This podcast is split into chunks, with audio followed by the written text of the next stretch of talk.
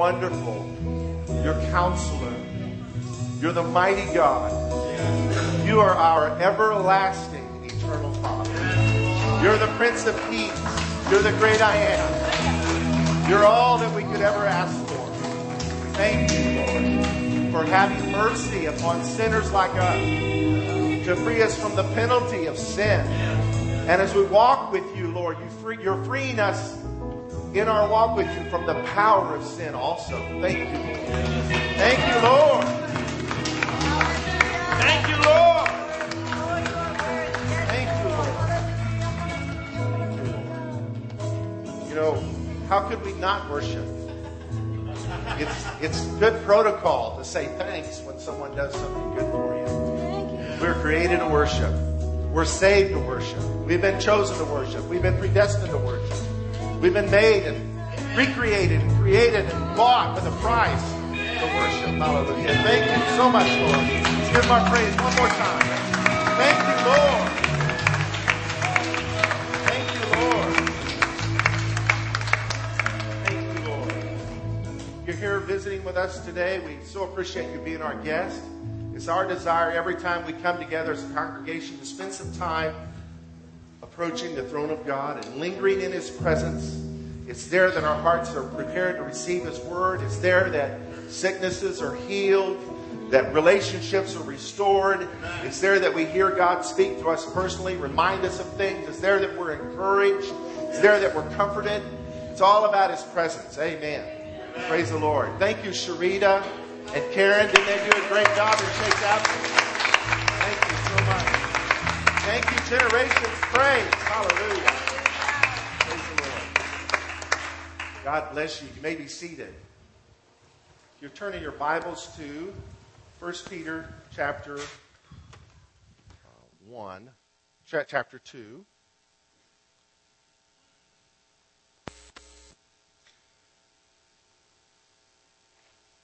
Maranatha.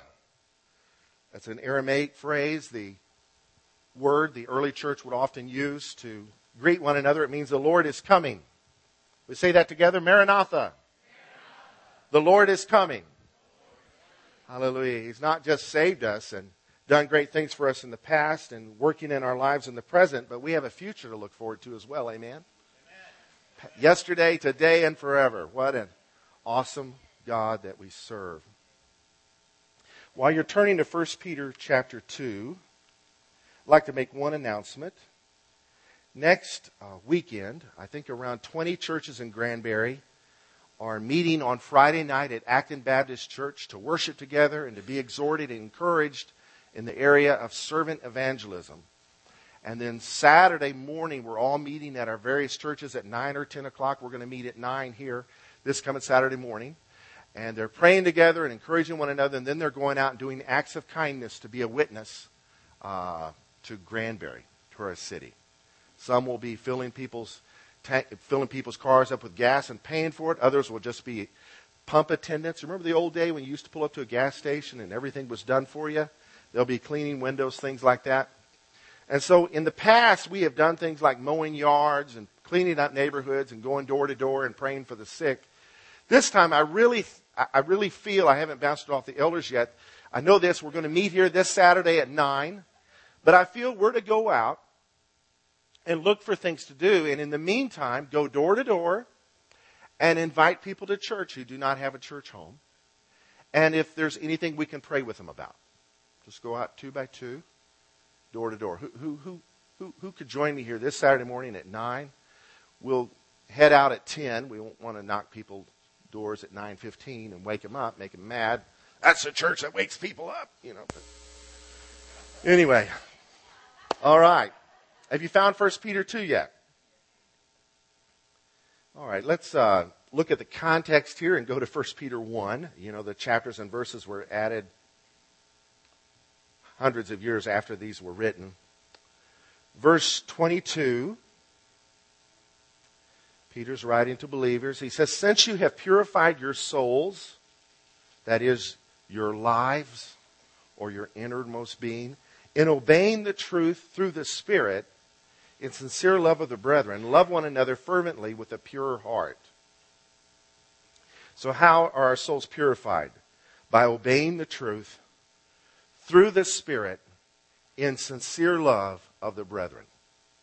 So, we want to obey the truth, but we really can't do it without the Holy Spirit's help, right? And we really can't do it if we don't do it in love. Amen?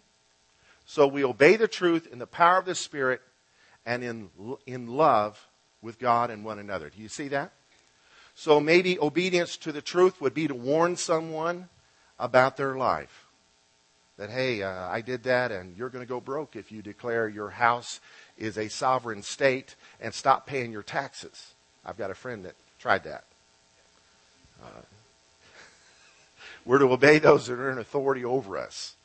And uh, you can go back and look in the law books hundreds of years ago, but you got to look at precedent. What does the law mean now? You declare your house a sovereign state and secede from the union, it's not going to work. It's not going to work. So, so you approach your brother with that. You don't go to him and tell him the truth and say you're a moron. No, you, you, you obey the Lord, tell him the truth in love.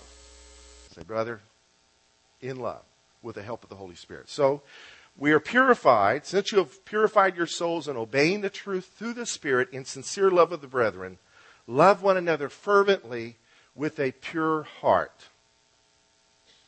A pure heart. We don't want to love one another fervently uh, for erotic reasons. You see that? A pure heart. Having been born again, not of corruptible seed, but incorruptible, through the Word of God that lives and abides forever. I believe that when God says it, it settles it. Whether I believe it or not, it settles it. I, I, I, like that bumper sticker that says, God said it, I believe it, and that settles it. But in reality, whether I believe it or not, it's God said it, that settles it. It's, it's our challenge. God's Word tells us to study, to, to, to study His Word and see what it's really saying. And if your theology has contradictions in it, you've got to understand uh, what he's really saying. All right. Because, verse 24, all flesh is as grass, and all the glory of man as a flower of the field. The grass withers and its flower falls away. I love the Texas wildflowers. I don't know what happened to our bluebonnets out front, but I love the flowers we do have. But the word of the Lord endures forever if it comes to believing your favorite preacher or believing the Word of God, the whole counsel of God, you better choose the whole counsel of God. Because as humans, we all are going to die one day. Should the Lord tarry, we will die. It's appointed unto man once to die. The Word says that. Um, some people take a few verses out of context and preach the never die doctrine.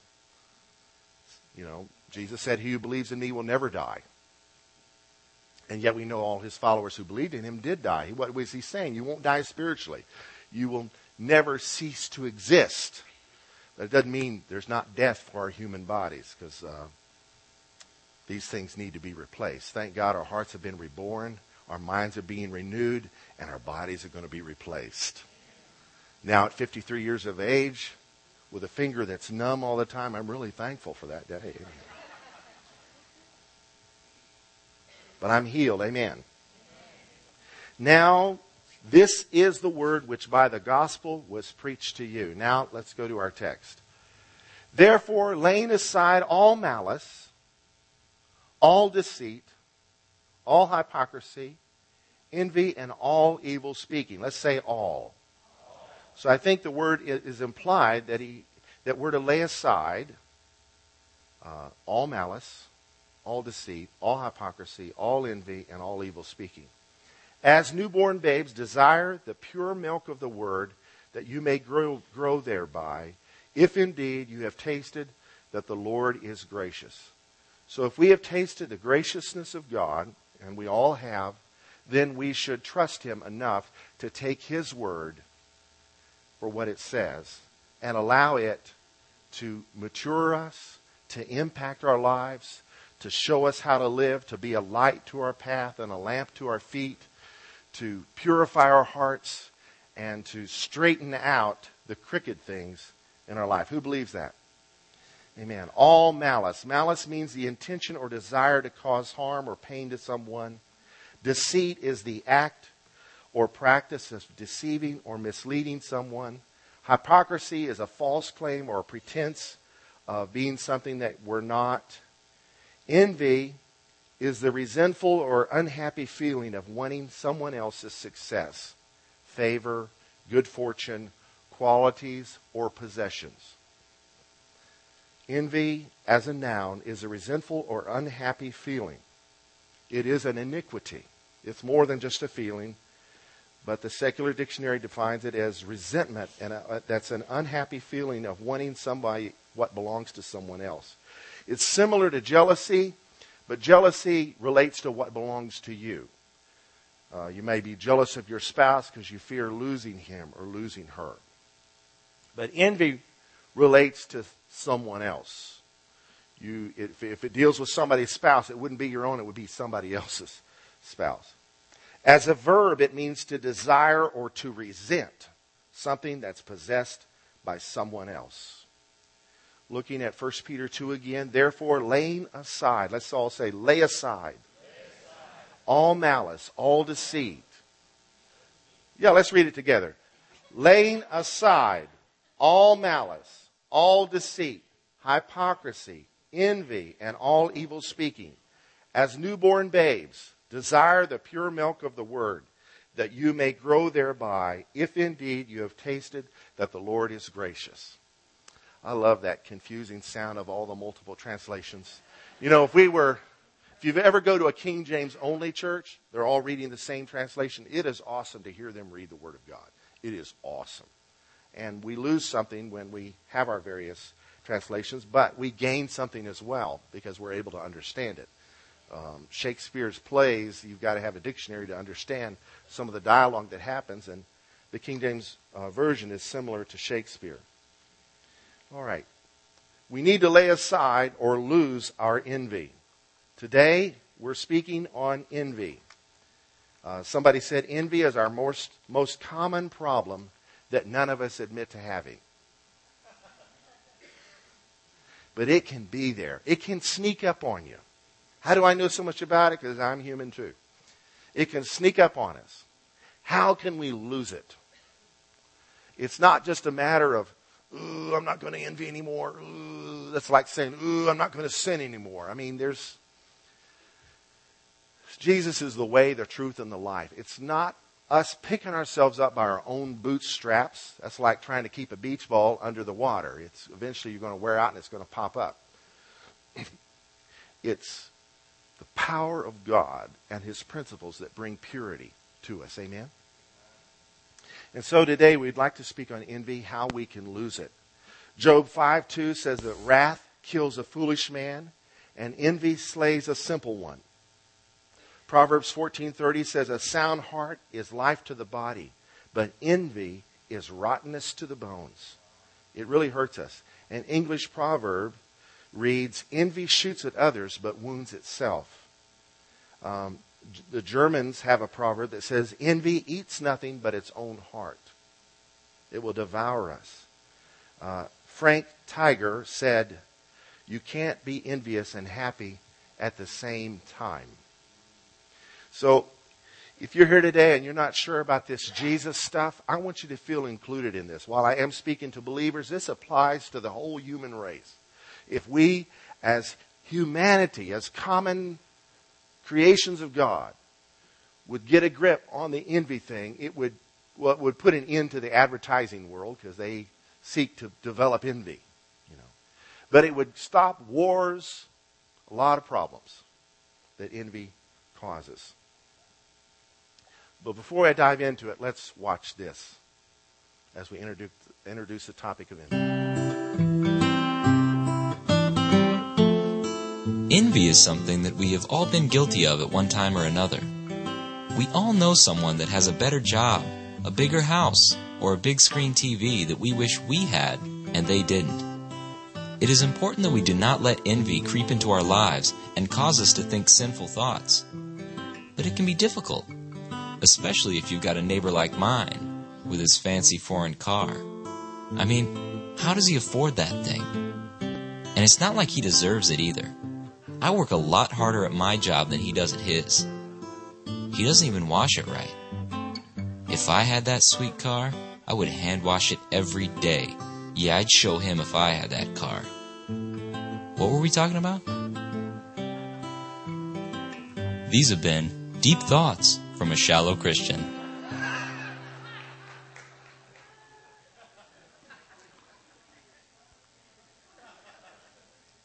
Word today is strong, but I, I want us to be able to laugh because sugar helps the medicine go down. Amen? Envy, a biblical view. Envy was the sin at the door of Cain's heart that God told him to rule over. You remember the story? Cain and Abel in Genesis chapter 4 offered offerings to the Lord. The Lord, I don't know how he did it, showed Abel that his sacrifice was accepted, but he did not accept Cain's sacrifice. A case could be made was that Abel's sacrifice was a blood sacrifice, and therefore it was rejected. But I, I think in reality it was because Cain's heart wasn't right. In fact, uh, when he was so upset, God spoke to him. I mean, how many would like to have God speak to you in an audible voice? He had the honor of God speaking to him. It says, uh, Why are you upset? If you did well, you would have been accepted. But sin lies at the door of your heart. It's crouching, and it desires to have you, and you should rule over it. I believe he got hit with envy, and what did he do? Out of envy, he killed his brother. And so envy is a destructive thing. Uh, envy was what caused Joseph's brothers to sell him into slavery. I mean, a case could be made that it, uh, you know Jacob was not a perfect father. He he had some problems, and of course he had two wives and two concubines and children from all four. And any man that has that going on is not going to be a real good dad. He's got a lot of chaos happening. And anyway, he favored Joseph. The rest of them envied him and sold him into slavery. Envy can cause horrendous sin. Envy was what turned Miriam and Aaron against Moses. I mean, how dare they do this? They saw God use him mightily in bringing deliverance to Egypt. But you got to remember, they knew Moses when he was a baby. Miriam was the one who rescued him from the Nile, uh, rescued him from being separated from his family when Pharaoh's daughter found him floating in that little boat down the Nile River. She's the one that stepped out and bravely said, Hey, I could find a nurse for this baby, and, and made the connection between Pharaoh's daughter and her mother, which was Moses' mother as well. She did a lot of great things. Moses wouldn't be where it were, where it was, where he was if it wasn't for her. But yet she turned against him because probably she thought he's too big for his britches. Maybe she thought she should be the one that God had chosen. But the point is, God is God. And Moses isn't. God chose him. And she definitely had a part of it, but she turned against Moses, sought to sow seeds of discord, and she did it by criticizing his wife. Envy's a very subtle thing. Sometimes it won't show its true motive. It'll try to do other things in her life. Anyway, God, God gave her a good spanking, and her and Aaron repented. Envy was what drove the enemies of Jesus to push for his crucifixion. Uh, Pilate, the Bible says in Matthew and also in Mark, he knew they wanted him dead because they envied him. In the story of the prodigal son, the elder brother's problem was envy. Yet envy blinds us to what we have. He, it blinded him to the fact that he could have a party anytime he wanted. It blinded him to the fact that he had authority. It blinded him to the fact that everything the father had was now his. As the elder brother, he got a double portion anyway. So it makes us blind to God's blessings in our life. Envy was behind the persecution of the early church in Acts 13 and also in 17. It's, it tells about their enemies stirring up trouble, and they did it because of envy. They basically envied them because the church was getting bigger crowds than the synagogue was. Envy divided the first Christians from one another. Paul warned the Corinthian church, he said, For where there are envy, strife, and divisions among you, are you not carnal and behaving like mere men? And he takes the word of God and gives them a chastening. Envy is in the big middle of our sinful God rejecting world. Romans 1:28 and even as they did not like to retain God in their knowledge that's the world we live in God gave them over to a debased mind to do those things which are not fitting being filled with all unrighteousness sexual immorality wickedness covetousness maliciousness full of envy and then it goes on with a whole list of other unpleasant sins full of envy we live in a world that is filled with envy and it capitalizes on it uh, I think there's even a perfume called Envy. Uh, there's a business called Massage Envy. I mean, you can't beat it, join it. You know, they, they use it in their marketing. Envy is not a part of the nature of love.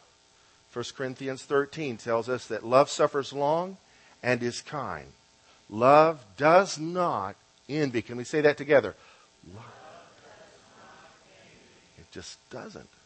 You know, uh, we're exhorted by the scriptures to rejoice with those who rejoice and to weep with those who weep. And as believers, it is most of the time, I think, easier to weep with those who weep than it is to rejoice with those who rejoice.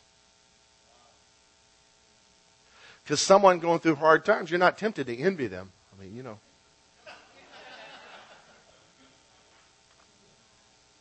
But in reality, that's my brother, that's my sister. If they're blessed, I'm blessed. Amen? Envy is not to be a part of the believer's lifestyle. It's just not. We have to deal with it. Paul told the Roman church, let us walk properly as in the day, not in revelry and drunkenness, not in lewdness and lust, not in strife and envy. Envy causes strife. Where there is envy, there's going to be problems. So we have to watch out for it. Envy is serious enough to have eternal consequences for those who retain it in their life's practice. Galatians 5, Paul wrote to the churches in Galatia, Now the works of the flesh are evident, which are adultery, fornication, uncleanness, lewdness, idolatry, sorcery, hatred, contentions, jealousies, outbursts of wrath, selfish ambitions, dissensions, heresies, envy, murders, drunkenness, revelries, and the like of which I told you, tell you beforehand, just as I told you in time past, that those who practice such things will not inherit the kingdom of God. Now, we need to allow the Word of God to convict us where it speaks truth to our hearts do not use Romans 8:1 to resist the truth. Romans 8:1 says there is therefore now no condemnation to those who are in Christ. How many is glad about that? Read the rest of the verse. There's therefore now no condemnation to those who are in Christ who walk not after the flesh, but after the Spirit. What that means is if we walk after the flesh, we open the doors to condemnation.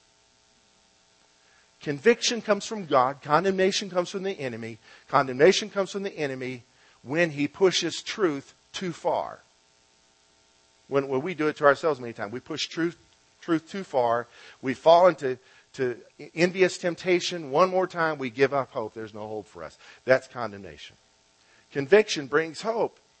There is a promise in the Bible that our lives can reflect the steps that God has ordained for us. The steps of a good man are ordered by the Lord. We can walk free from envy. If you don't believe that, you won't ever. You'll just surrender to it and claim the promise. There's therefore now no condemnation to those who are in Christ Jesus. There's therefore now no condemnation to those who are Christ Jesus. You just repeat that a hundred times, it won't be true to you. Because the rest of the promises to those who walk not after the flesh, but after the Spirit. I want to walk after the Spirit, don't you? So as we walk after the Spirit, He shows us the areas of our life where He wants to bring change. And He usually does it one thing at a time. Condemnation attacks everything wrong in our lives and creates despair. The Holy Spirit brings conviction. So today, there may be one of us, maybe all of us, may just be me. He's putting his finger on envy and said, Boy, girl, daughter, son, let's deal with this. You need to be set free in this area. Because would heaven be heaven if it was full of envious people? Your mansion's bigger than mine. It's not fair. I don't believe the words, it's not fair, are going to be heard in heaven. Don't. Well, I believe that song that says, just build me a cabin in the corner of glory land. Well, Jesus said there's mansions there already. All right. Envy is evil and unwise. Duh. Who is wise and understanding among you? James 3 13. Let him show by good conduct that his works are done in the meekness of wisdom. But if you have bitter envy and self seeking in your hearts, do not boast and lie against the truth. Don't deny it. Admit it. This wisdom does not descend from above, but is earthly, sensual, and demonic. Don't boast and lie that you don't have envy when you have it. There's a, a, brother in this church that I highly respect, and I've seen him do this more than once. If he envies someone, he'll go to them and confess it. You know, I've been envying you. Just bring it out in the light. He doesn't confess some sin that he committed because of the envy. He just, you know, I've been slandering you. No, no. I've been envying you, and brother, I just, I just wanted to let you know. That's maturity. For where envy and self seeking exist, confusion and every evil thing are there. And it goes on to talk about this is not wisdom that's from above.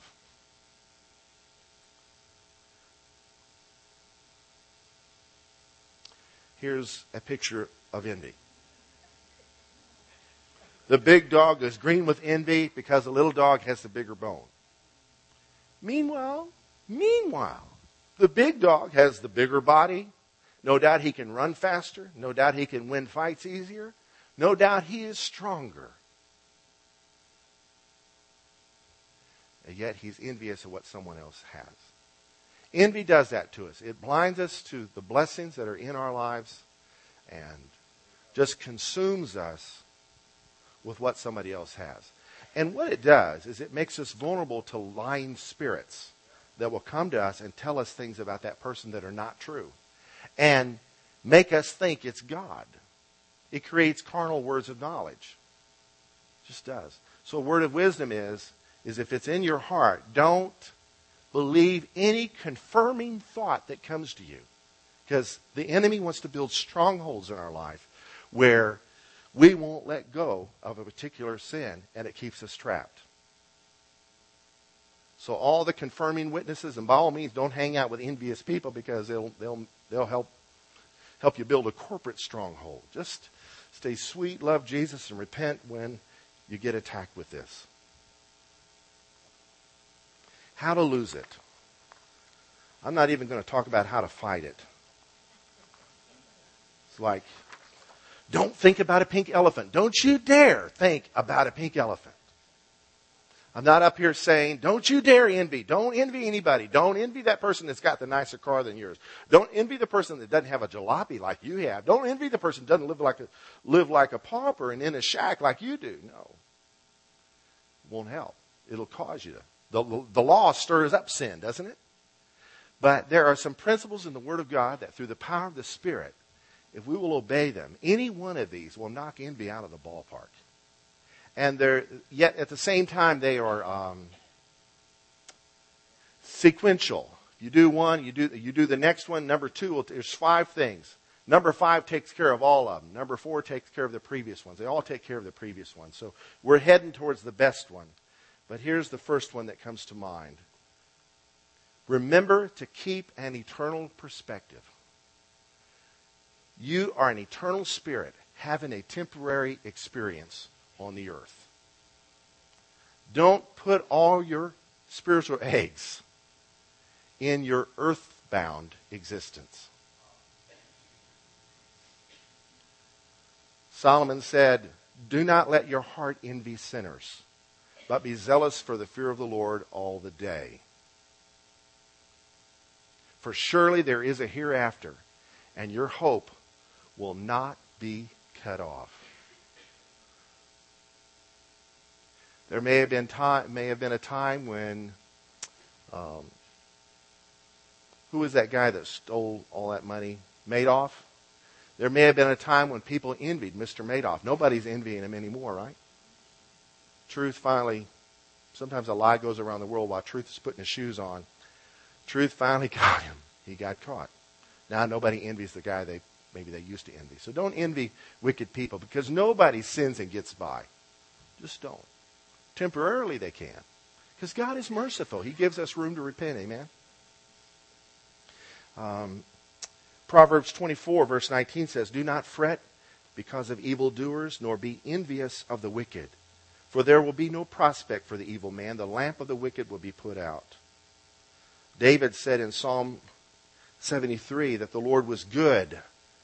But as for me, my foot almost stumbled, my steps nearly slipped, for I was envious of the boastful when I saw the prosperity of the wicked. For there were no pangs in their death, but their strength was firm. They are not in trouble as other men, nor are they plagued like other people.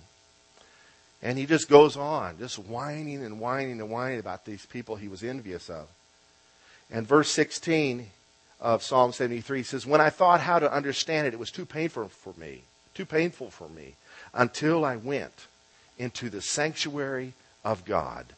Then I understood their end.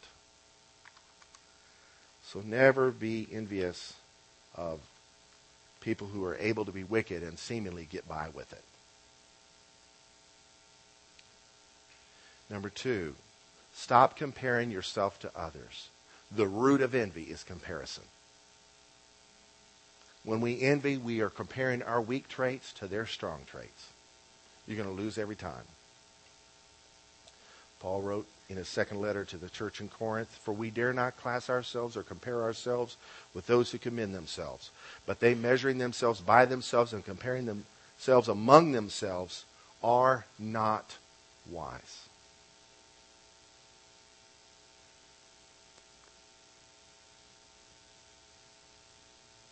Don't do it.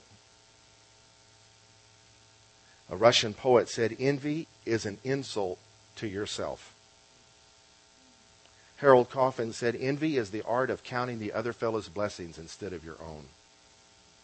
Olin Griffin, my pastor, says that envy is a pain created by seeing someone else's success. Bertrand Russell said, You may envy Napoleon, but Napoleon envied Caesar, and Caesar envied Alexander, and Alexander, I dare say, envied, Hercules, who never existed.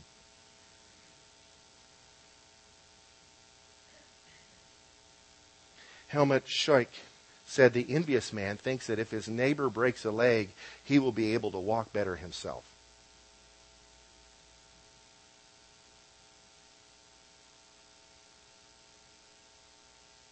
When we see valid achievements or virtue being attacked by someone viewing them as a mirror of their own inadequacy, they should be seeing those things as a beacon for excellence. Let's be inspired by one another's blessings and not depressed by them. If Michael Jordan had surrendered to envy in his sophomore year of high school when he was bumped off the team, he would never have become the awesome star that he was. Don't compare yourself. It was actually that year that made him. You may seem hidden. You may walk in a room and seem to be invisible. It may be that God is keeping you hidden because it's not your time yet. He's putting this puzzle together. You ever put pieces of the puzzle together too early?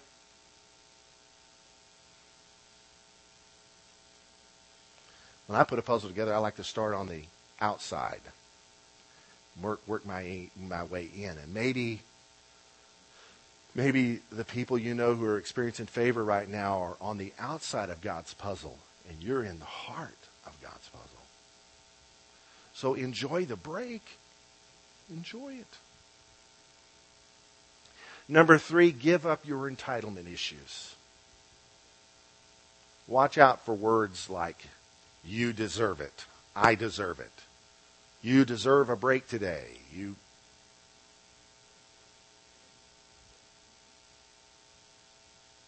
1 Corinthians 6:19 Do you not know that your body is a temple of the Holy Spirit who is in you whom you whom you have from God and you are not your own? For you were bought at a price. Therefore glorify God in your body and in your spirit which are God's. The context of that is talking about sexual sin. Sometimes the root of sexual sin is envy. We are not our own. Don't be mad at someone else's success. Be mad at God if you're going to be mad at someone. Rejoice with those who rejoice and trust your God. Hallelujah. What if, what if the man with the donkey, well, let me back up. On Palm Sunday, Jesus rode a donkey into Jerusalem, right? Fulfilling the prophecy about a king who would ride on a donkey. How did Jesus get that donkey? He sent his disciples to a certain place, said, There you'll see a man with a pitcher of water, follow him. When you get to that place, tell the man you need his donkey. And when he asks you why, just tell him the master has need of him. That's all we know about the guy with the donkey. That may have been his whole purpose for existence. And he just got to enjoy life and talk about the donkey he gave away. What if he didn't want to serve the role the Lord had for him and refused to give the donkey. Oh, if I can't be one of the twelve, you can just get your own donkey. We've got to be willing to serve in the role that God has. We are not entitled to be our own Lord. Number four, surrender to the Lordship of Jesus. The Lordship of Jesus.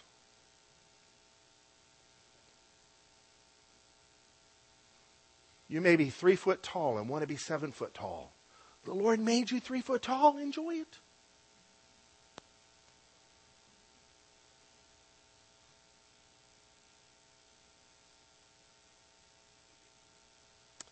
There's a. Uh, I'm reminded of a pastor who had a church in Arlington for years called Arlington Christian Fellowship. His name, Jimmy Hester. Little bitty guy, powerful man. And he used to joke and say, I understand there's some people here that are able to pray for people and see their legs grow out. I'd like for you to pray for both of mine. Surrender to the Lordship of Jesus. Romans 14, verse 7 For none of us lives to himself, and no one dies to himself.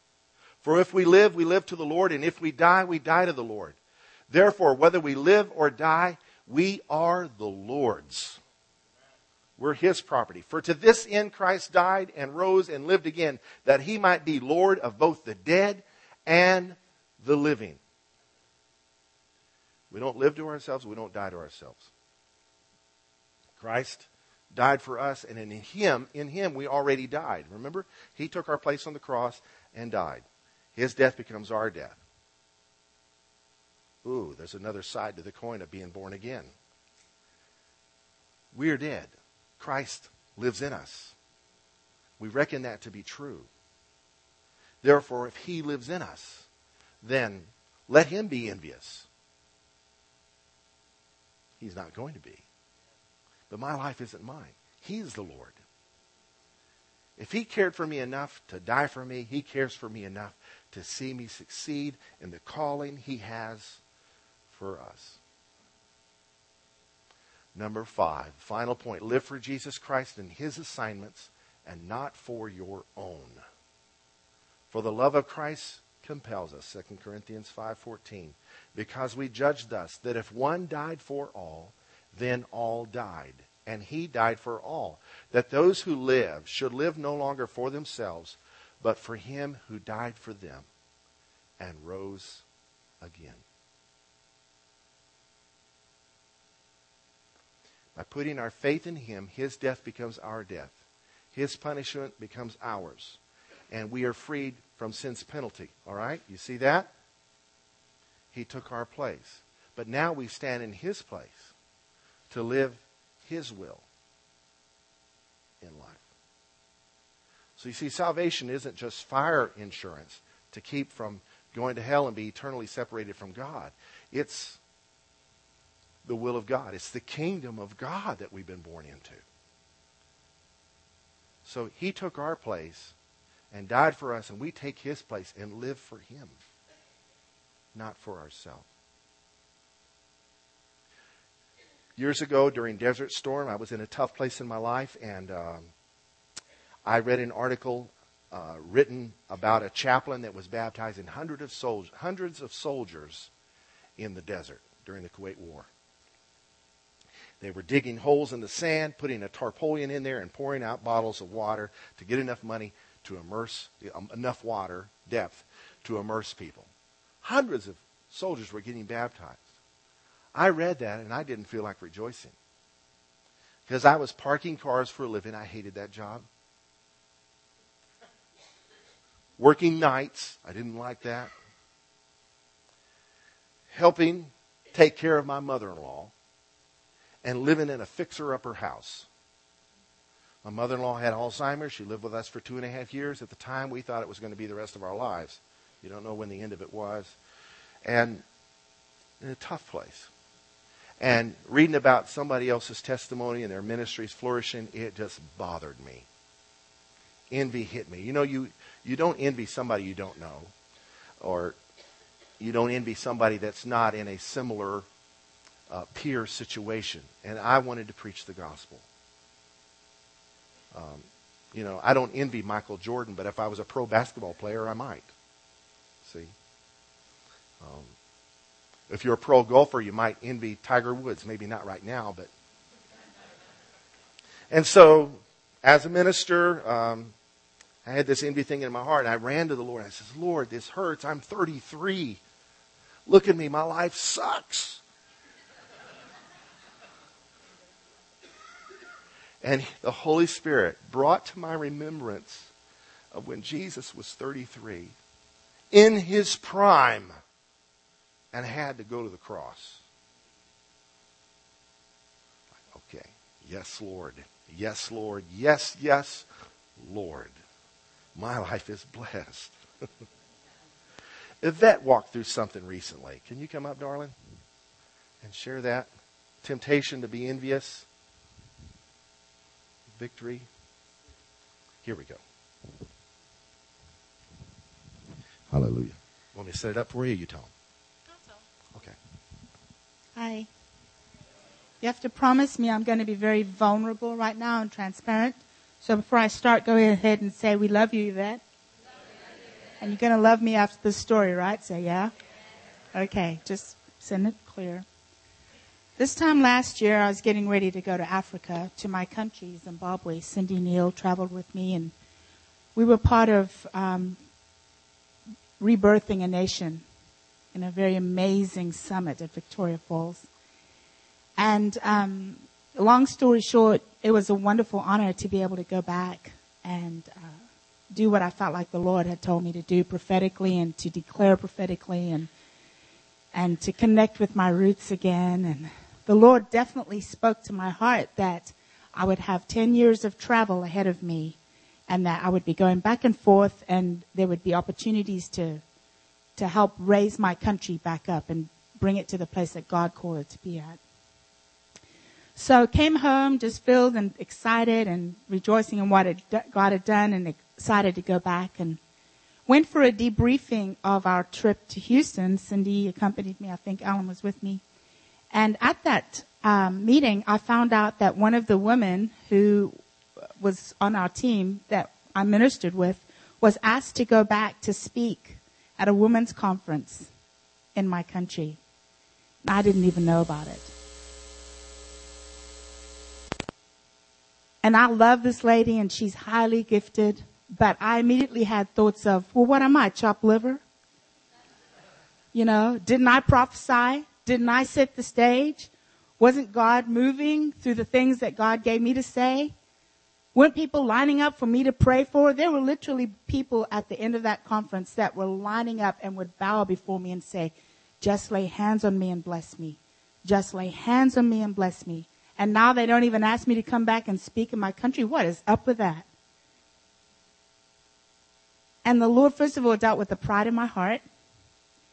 And then I just wrestled with this for a while and it was kind of driving me crazy because as much as I was delighted that this women's conference was going to happen and that my friend whom I administered with was going to speak at it, I still, it really did a number on me and my identity.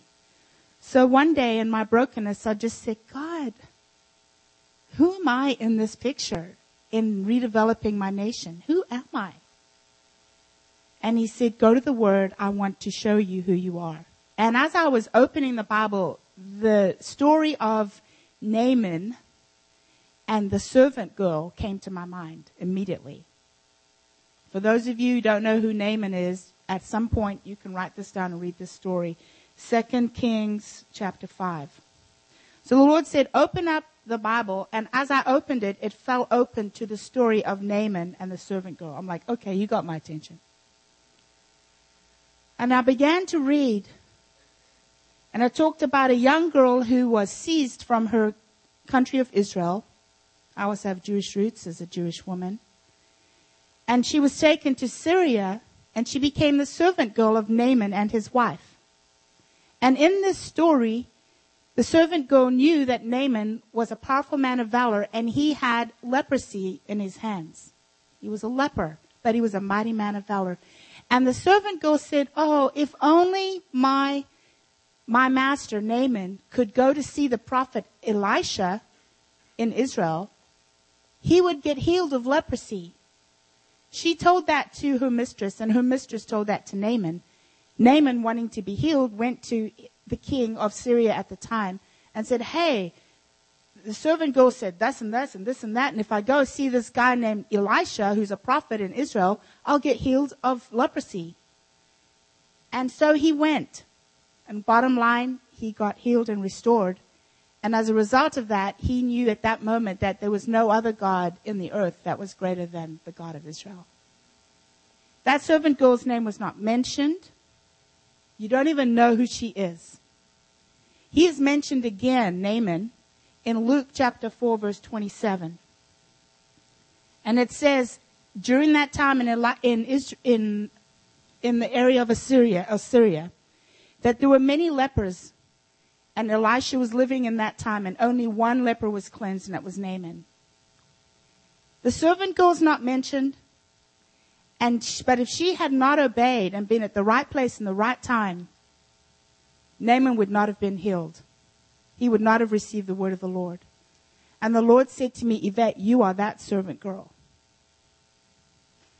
And I'm keeping you hidden away. There will be times when I'll raise you up and send you out and speak. But I'm keeping you hidden away from me because you would be a huge target and you could get killed. But the time will come, you must wait on me. Don't try and work out your own agenda. And don't be envious of what's going on with other people when you see them being raised up. You are that servant girl. Stay within the assignment that I've given you. And I had the pleasure of, of ministering that word to the man whom I believe will be the president of Zimbabwe, who is a black man. And when I was raised in South, in Africa, I had servants. Now I am the servant to this black man. And I told him, I'm called to serve you. Whatever that looks like. And that came out of a broken heart. And it came out of a heart of realizing I had envy inside. And once I repented of it, I was free. And so now my husband's thrilled because I'm not biting at the bits. Got to go back to Africa. It's time now. It's time now. He's thrilled. And when the time is right, it will happen. But right now, the way I see myself is as a servant girl who's called to stay in assignment with what the Lord has to do. And I am free of envy. Yeah.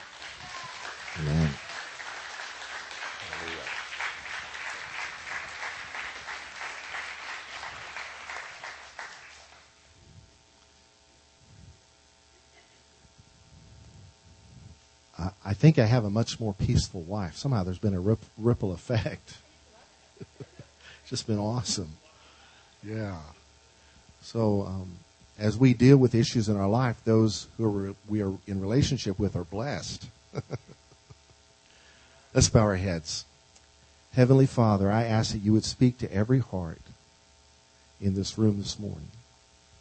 Put your finger on envy if it's there. And help us to surrender our ownership to your lordship and our entitlement to your spirit.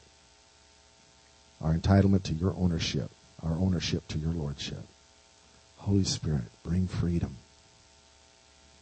Make us willing to do all that you would have us to do. Lord, dethrone every ounce of pride. Just dethrone it. Make us willing to be servants for your glory.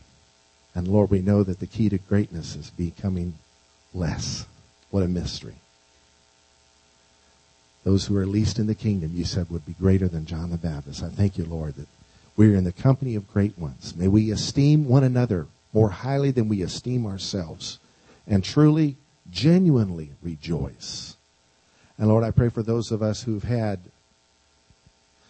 dark thoughts about someone that we resented. Help us to see, Lord, that the problem isn't in the person, but it's in our it's in our eyes. It's in our perspective. It's in our own heart. Remove the lens of envy from our eyes so that we can see through eyes of love. In Jesus' name. Amen. Let's stand and read this together. Therefore, which is because of what he just previously said about the power of the eternal Word of God at the end of chapter 1. Let's read it together. Therefore, laying aside all malice, all deceit, hypocrisy, envy, and all evil speaking, as newborn babes, desire the pure milk of the Word, that you may grow thereby, if indeed you have tasted that the Lord is gracious. Let's say the Lord is gracious. All the time. The Lord is gracious. May the Lord bless you and keep you. May the Lord cause his face to shine upon you and be gracious to you. May the Lord lift up his countenance upon you and give you his peace. And may envy have no place in our hearts. In Jesus' name. Amen. You all are awesome. Give yourselves a hand.